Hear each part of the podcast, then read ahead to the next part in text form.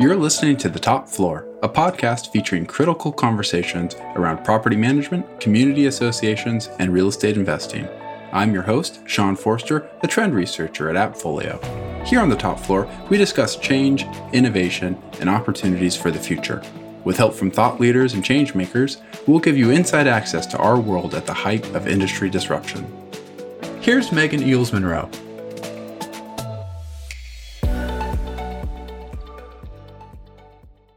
Ask any leader in property management about their top goals, and a few priorities make everyone's list.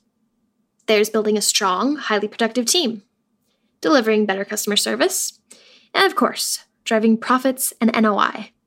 But to do any and all of those things, there's a very crucial ingredient access to accurate data that yields actionable insights. Today on the top floor, we're investigating data driven decision making. Even at a time when companies generate more data than ever, many still struggle to get the insights they need to actually make better business decisions. Why is that? And what can be done to turn all this raw data into business insights? That is, real actions that can be taken. Helping us answer these questions is Dom Beveridge, a principal at D2 Demand Solutions, a leading industry firm for revenue optimization with decades of experience in multifamily, single family rentals, and senior living. Dom spoke with Jake Schlingman, a senior product manager at Appfolio. Here's their conversation.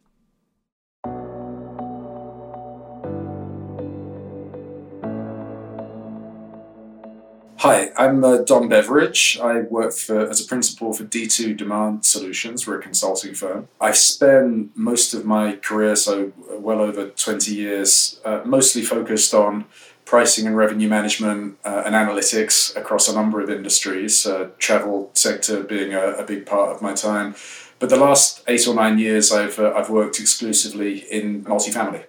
Hello, everyone. My name is Jake Schlingman. I'm a senior product manager here at Appfolio. There are a few things, though, that are particularly pertinent right now. Work from home is obviously one of them. It's amazing the number of companies that, uh, d- despite investments in business intelligence and analytics, were still getting a lot of their information by wandering down the corridor and asking somebody. Well, when you can't do that anymore, you need a, a way to share stuff uh, amongst a, a, much more distributed organization. So, companies that have really good, really centralized, uh, really accessible ways to get uh, timely insights out to users have had a natural advantage uh, in this work from home environment over the last year in the age of data, there's so many different KPIs now. There's so much data available. Sometimes it can kind of be overwhelming to even know where to start. So, kind of how can multifamily operators determine what KPIs they need to stay focused on and not get overwhelmed by kind of the sea of what's out there? Yeah, great question. I mean, the short answer is you've got to figure out what's important to you. It depends heavily on what kind of company it is, and it depends heavily on what kind of asset it is and what the objectives the owner and operator have uh, for that asset. You know, a company that has long term hold on, on properties is is naturally going to be far more focused on things that drive the P and L of the property, right? So those are sort of operating metrics really come to the fore if you're not thinking about disposal of the asset. Awesome. So I'm curious, in your experience, Dom, what is the potential downside of looking at the wrong KPIs? What have you seen around having people not take the time to really think through what KPIs they need to be tracking and how that affects them and just chasing ones that maybe don't make sense for their situation? If you're looking at the wrong metrics, you're, you're not going to make the right decisions. I mean, just staying sort of topical to now, one of the obvious examples is the differences that you're seeing in performance trends uh, that you've been seeing for the last year. Uh, between suburban and urban markets and coastal and like non-coastal markets, for example, if you're in the habit of looking at metrics in the aggregate without understanding that there are some submarkets that are you know, that have seen increased performance and some that have seen really depressed performance and, and different asset types um, as well, like different floor plans that, that have, have experienced wildly different demand conditions over the last year. if you're looking at any of those things in the aggregate, it's really likely that you're making bad decisions about um, based on the data that you're looking at. Because the trends that we've seen through COVID have been so unique, if you don't understand what constitutes properties, your KPIs are going to be wrong because you're mixing together trends that are, that are, that are really, really different from one another. So, yeah, it should be obvious to see how uh, that could lead you astray. Definitely thinking about the world we living in, I know you touched on it a little bit earlier with how COVID's kind of thrown a, a bit of a wrench in a lot of people's plans. What are the, like the top problems you're seeing that multifamily owners and operators have with their data today, especially when they're trying to get on top of this metrics game? The biggest problems that people always have is that you've got reporting these metrics through systems that were not designed with the flexibility to uh, to provide insight into the kind of stuff that we're seeing.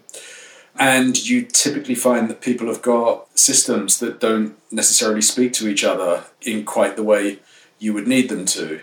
So let me let me talk a little bit about both of those things. If you're a multifamily operator and you're running one property management system, and then you go buy a best of breed CRM from someone else, and then you've got a, a, screening app, and then you you start to have lots of different applications to do the various functions you need to run your business. Well, each of those systems is going to define data in a different way. Like a revenue management system might characterize occupancy in a different way from a property management system, for example. Like the, the definitions might be slight, but it means the number is different that you get from um, uh, that you get from each of them. Um, on top of that, you then get problems like they don't necessarily characterize periods in the same way you know, where, where you have things like batch processing of, of data extracts, they don't all come at the same time. Like if I if I'm getting data from this system today and this other system next week and, and another system for some other period, you very rapidly have these kind of apples and oranges comparisons of you know different slices of data measured in slightly different ways, which means you can't really make sense of, uh, of any of this. And we talked a bit about some of the KPIs that, that have changed a lot in the last year. Well, the standard reporting that you're getting out of your applications is not going to necessarily reflect the specific things that you're trying to find out about your portfolio. If I'm trying to separate unit types and property types and submarkets and I'm trying to measure different things from what I'm normally trying to measure, that means you you really need to keep your data at this very granular level that allows me to build up the picture that I'm looking to see. And there are really very few companies that, that have really really have access to the capability to do that, especially if they're using a lot of different systems. So, with that in mind, what are some examples you can think of where you've seen property management companies struggle to take action based on the metrics that they're seeing? What you often find is that you'll get conflicting pieces of information that make it hard to understand what to do. So if you have a revenue management system or a really good way of reporting market data, you might come to the conclusion that you should keep your prices high. You frequently get sort of conflict like that where people don't quite know what to do. I mean, the more capable organizations figure out what forward looking indicators they need to help them make the right decisions. But if you don't have that forward looking information available to you, or, at least the less of it you have, the less able you are to make that decision. So that would be one example. Another one that springs to mind is sales, where some of the metrics that we use to measure sales in multifamily lend themselves naturally to conflict. So the classic example is conversion ratios. When people try to understand leasing, they're trying to understand the rate at which leads convert, i.e., of all the people that show up or, or inquire about a property, what's the percentage of them that ends up signing a lease? That tends to be a touch point that everybody looks to. The trouble is, it's very limited in, in what it tells you about the market and can frequently tell you the wrong thing that makes a lot of sense. And I've definitely heard pains around that before, around this idea of, specifically in the context of revenue management, right? These leasing agents feeling like they're getting penalized because they're judged based on that conversion ratio, but that's not really indicative of the job that they're doing. Uh, and I imagine that becomes even more problematic if you have a situation where your data points are not necessarily defined the same way and everybody's kind of looking at slightly different data and, and interpreting that data in a slightly different way. What advice would you? You give to companies who are in that state that you mentioned, right? They're looking at data, they're looking at things, but they don't necessarily have that forward looking, they haven't settled on what those forward looking KPIs are. Is there any advice you can give them on where they can start, how they can kind of dive in to get that that insight so that they're not stuck in that kind of decision paralysis? Well, the real problem lies in the technology, right? Most people don't have adequate technology to support the kinds of analysis that, that they want to do. If you're if you're really curious about finding out what things drive your business and what things you can do to um, improve, you really need technology that supports that. And the reality is, most companies don't have it. What you tend to find, like so, companies will persevere for as long as they can with the reporting that they get out of different systems, or they might go buy off the shelf BI, which which again is most of the BI that you get off the shelf is really sort of reporting based. It's very sort of predefined the uh, the the types of analysis that you can do. And if you're trying to analyze, for example, something new, which people have been doing a lot over the, the last year, the reality is what ends up happening is you have to generate multiple different reports and then you have work to do to reconcile them. Like you'll you export reports into Excel and you have to do a bunch of analysis on data that doesn't quite match to try and get as close as you can to the thing that you're trying to analyze. The other thing is to get really good at doing analysis, you need to store data at this atomic level, like this very low level of detail, which allows you to build whatever analysis you want to do with that data. And again, if you're trying to, to pull reports from these disparate systems, you can't do that. You have to sit with an Excel sheet, uh, try and uh, put the picture together yourself from incomplete data. Do you have any advice for people in that state, maybe who don't have the technology that they'd like to have or don't have it in their budget even to have that technology so it's kind of almost not even an option for them at this point. Do you have any advice for them obviously besides going out and uh, and acquiring that technology? Is there any tips or tricks you can give them to make that process maybe slightly more efficient the step people often don't take is it, you have to get control of your data. So if you're completely beholden to whatever reporting your systems give you, then you've only got a really tiny slice of the insight that you could possibly get. Having some kind of data strategy where you're going to figure out the lowest level of data you can get out of your systems, you're going to figure out some place to put that data so that you're at least collecting as much stuff as you can. You're applying uh, sufficient governance to that data you can accumulate is going to be useful to you. And kind of separating the task of data collection from data analysis is a pretty key step to this. Definitely want to make sure that you're really utilizing your people in the most efficient way possible. So, how can some of these consistency issues that people are running into and that we've spoken about a few times now be addressed? What can people do to help narrow down on definitions and narrow down and make sure that their data is as consistent as possible?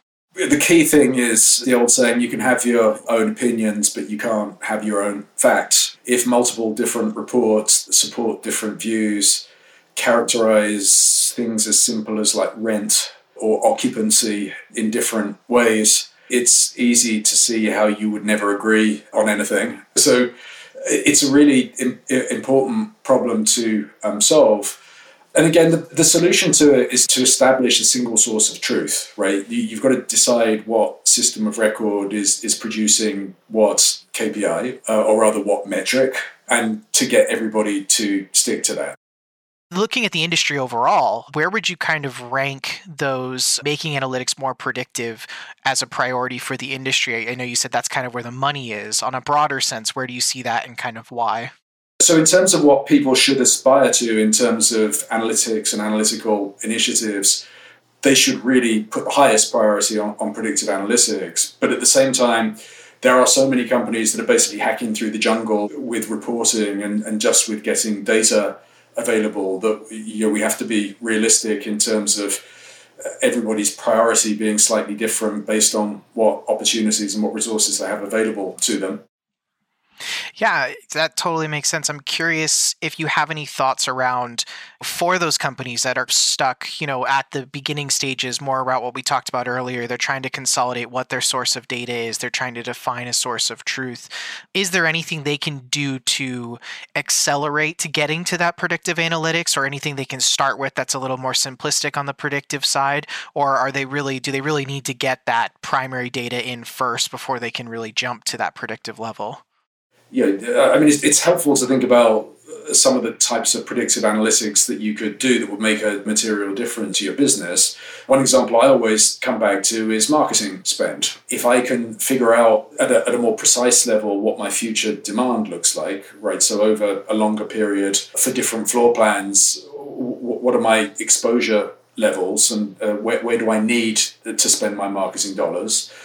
Uh, and if I know more about what marketing tactics yield the best outcomes for those submarkets, for those floor plans, etc., then I've, I've got a much better opportunity to you know, to drive a better outcome at a lower cost.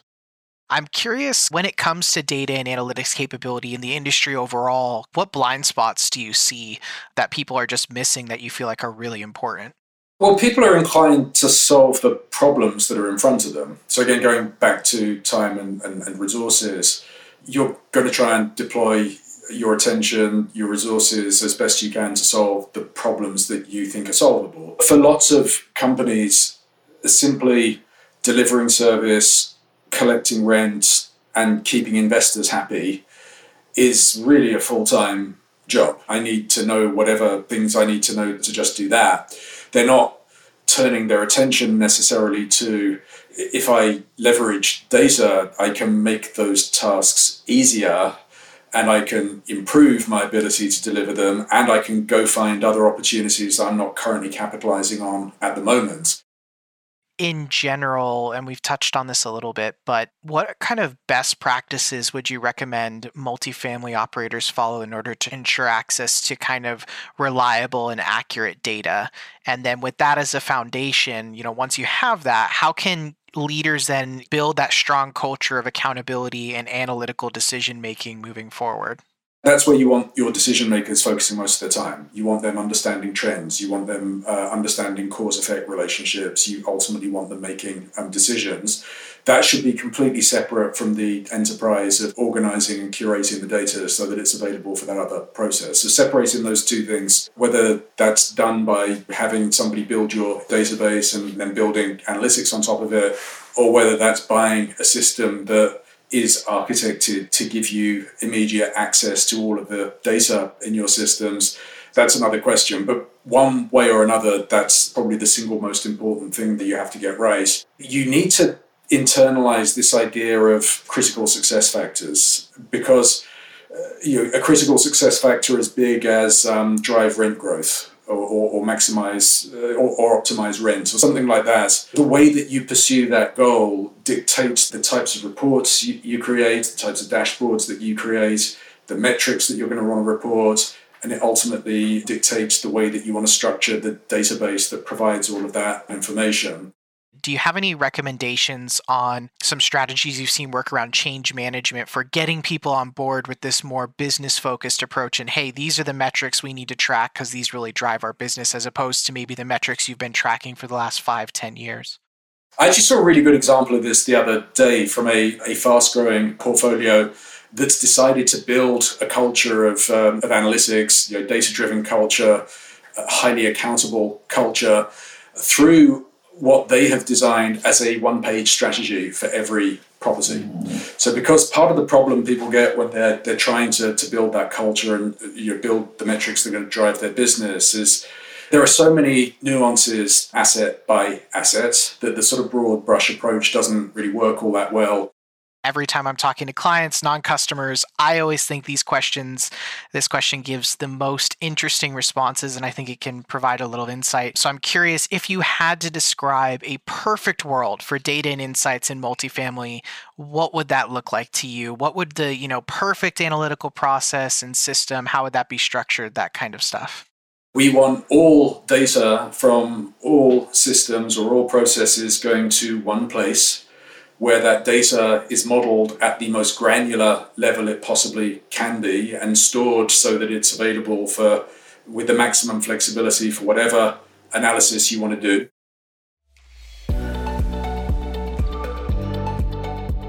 A huge thanks to Dom Beveridge and Jake Schlingman for sharing their expertise on the subject of data driven decision making.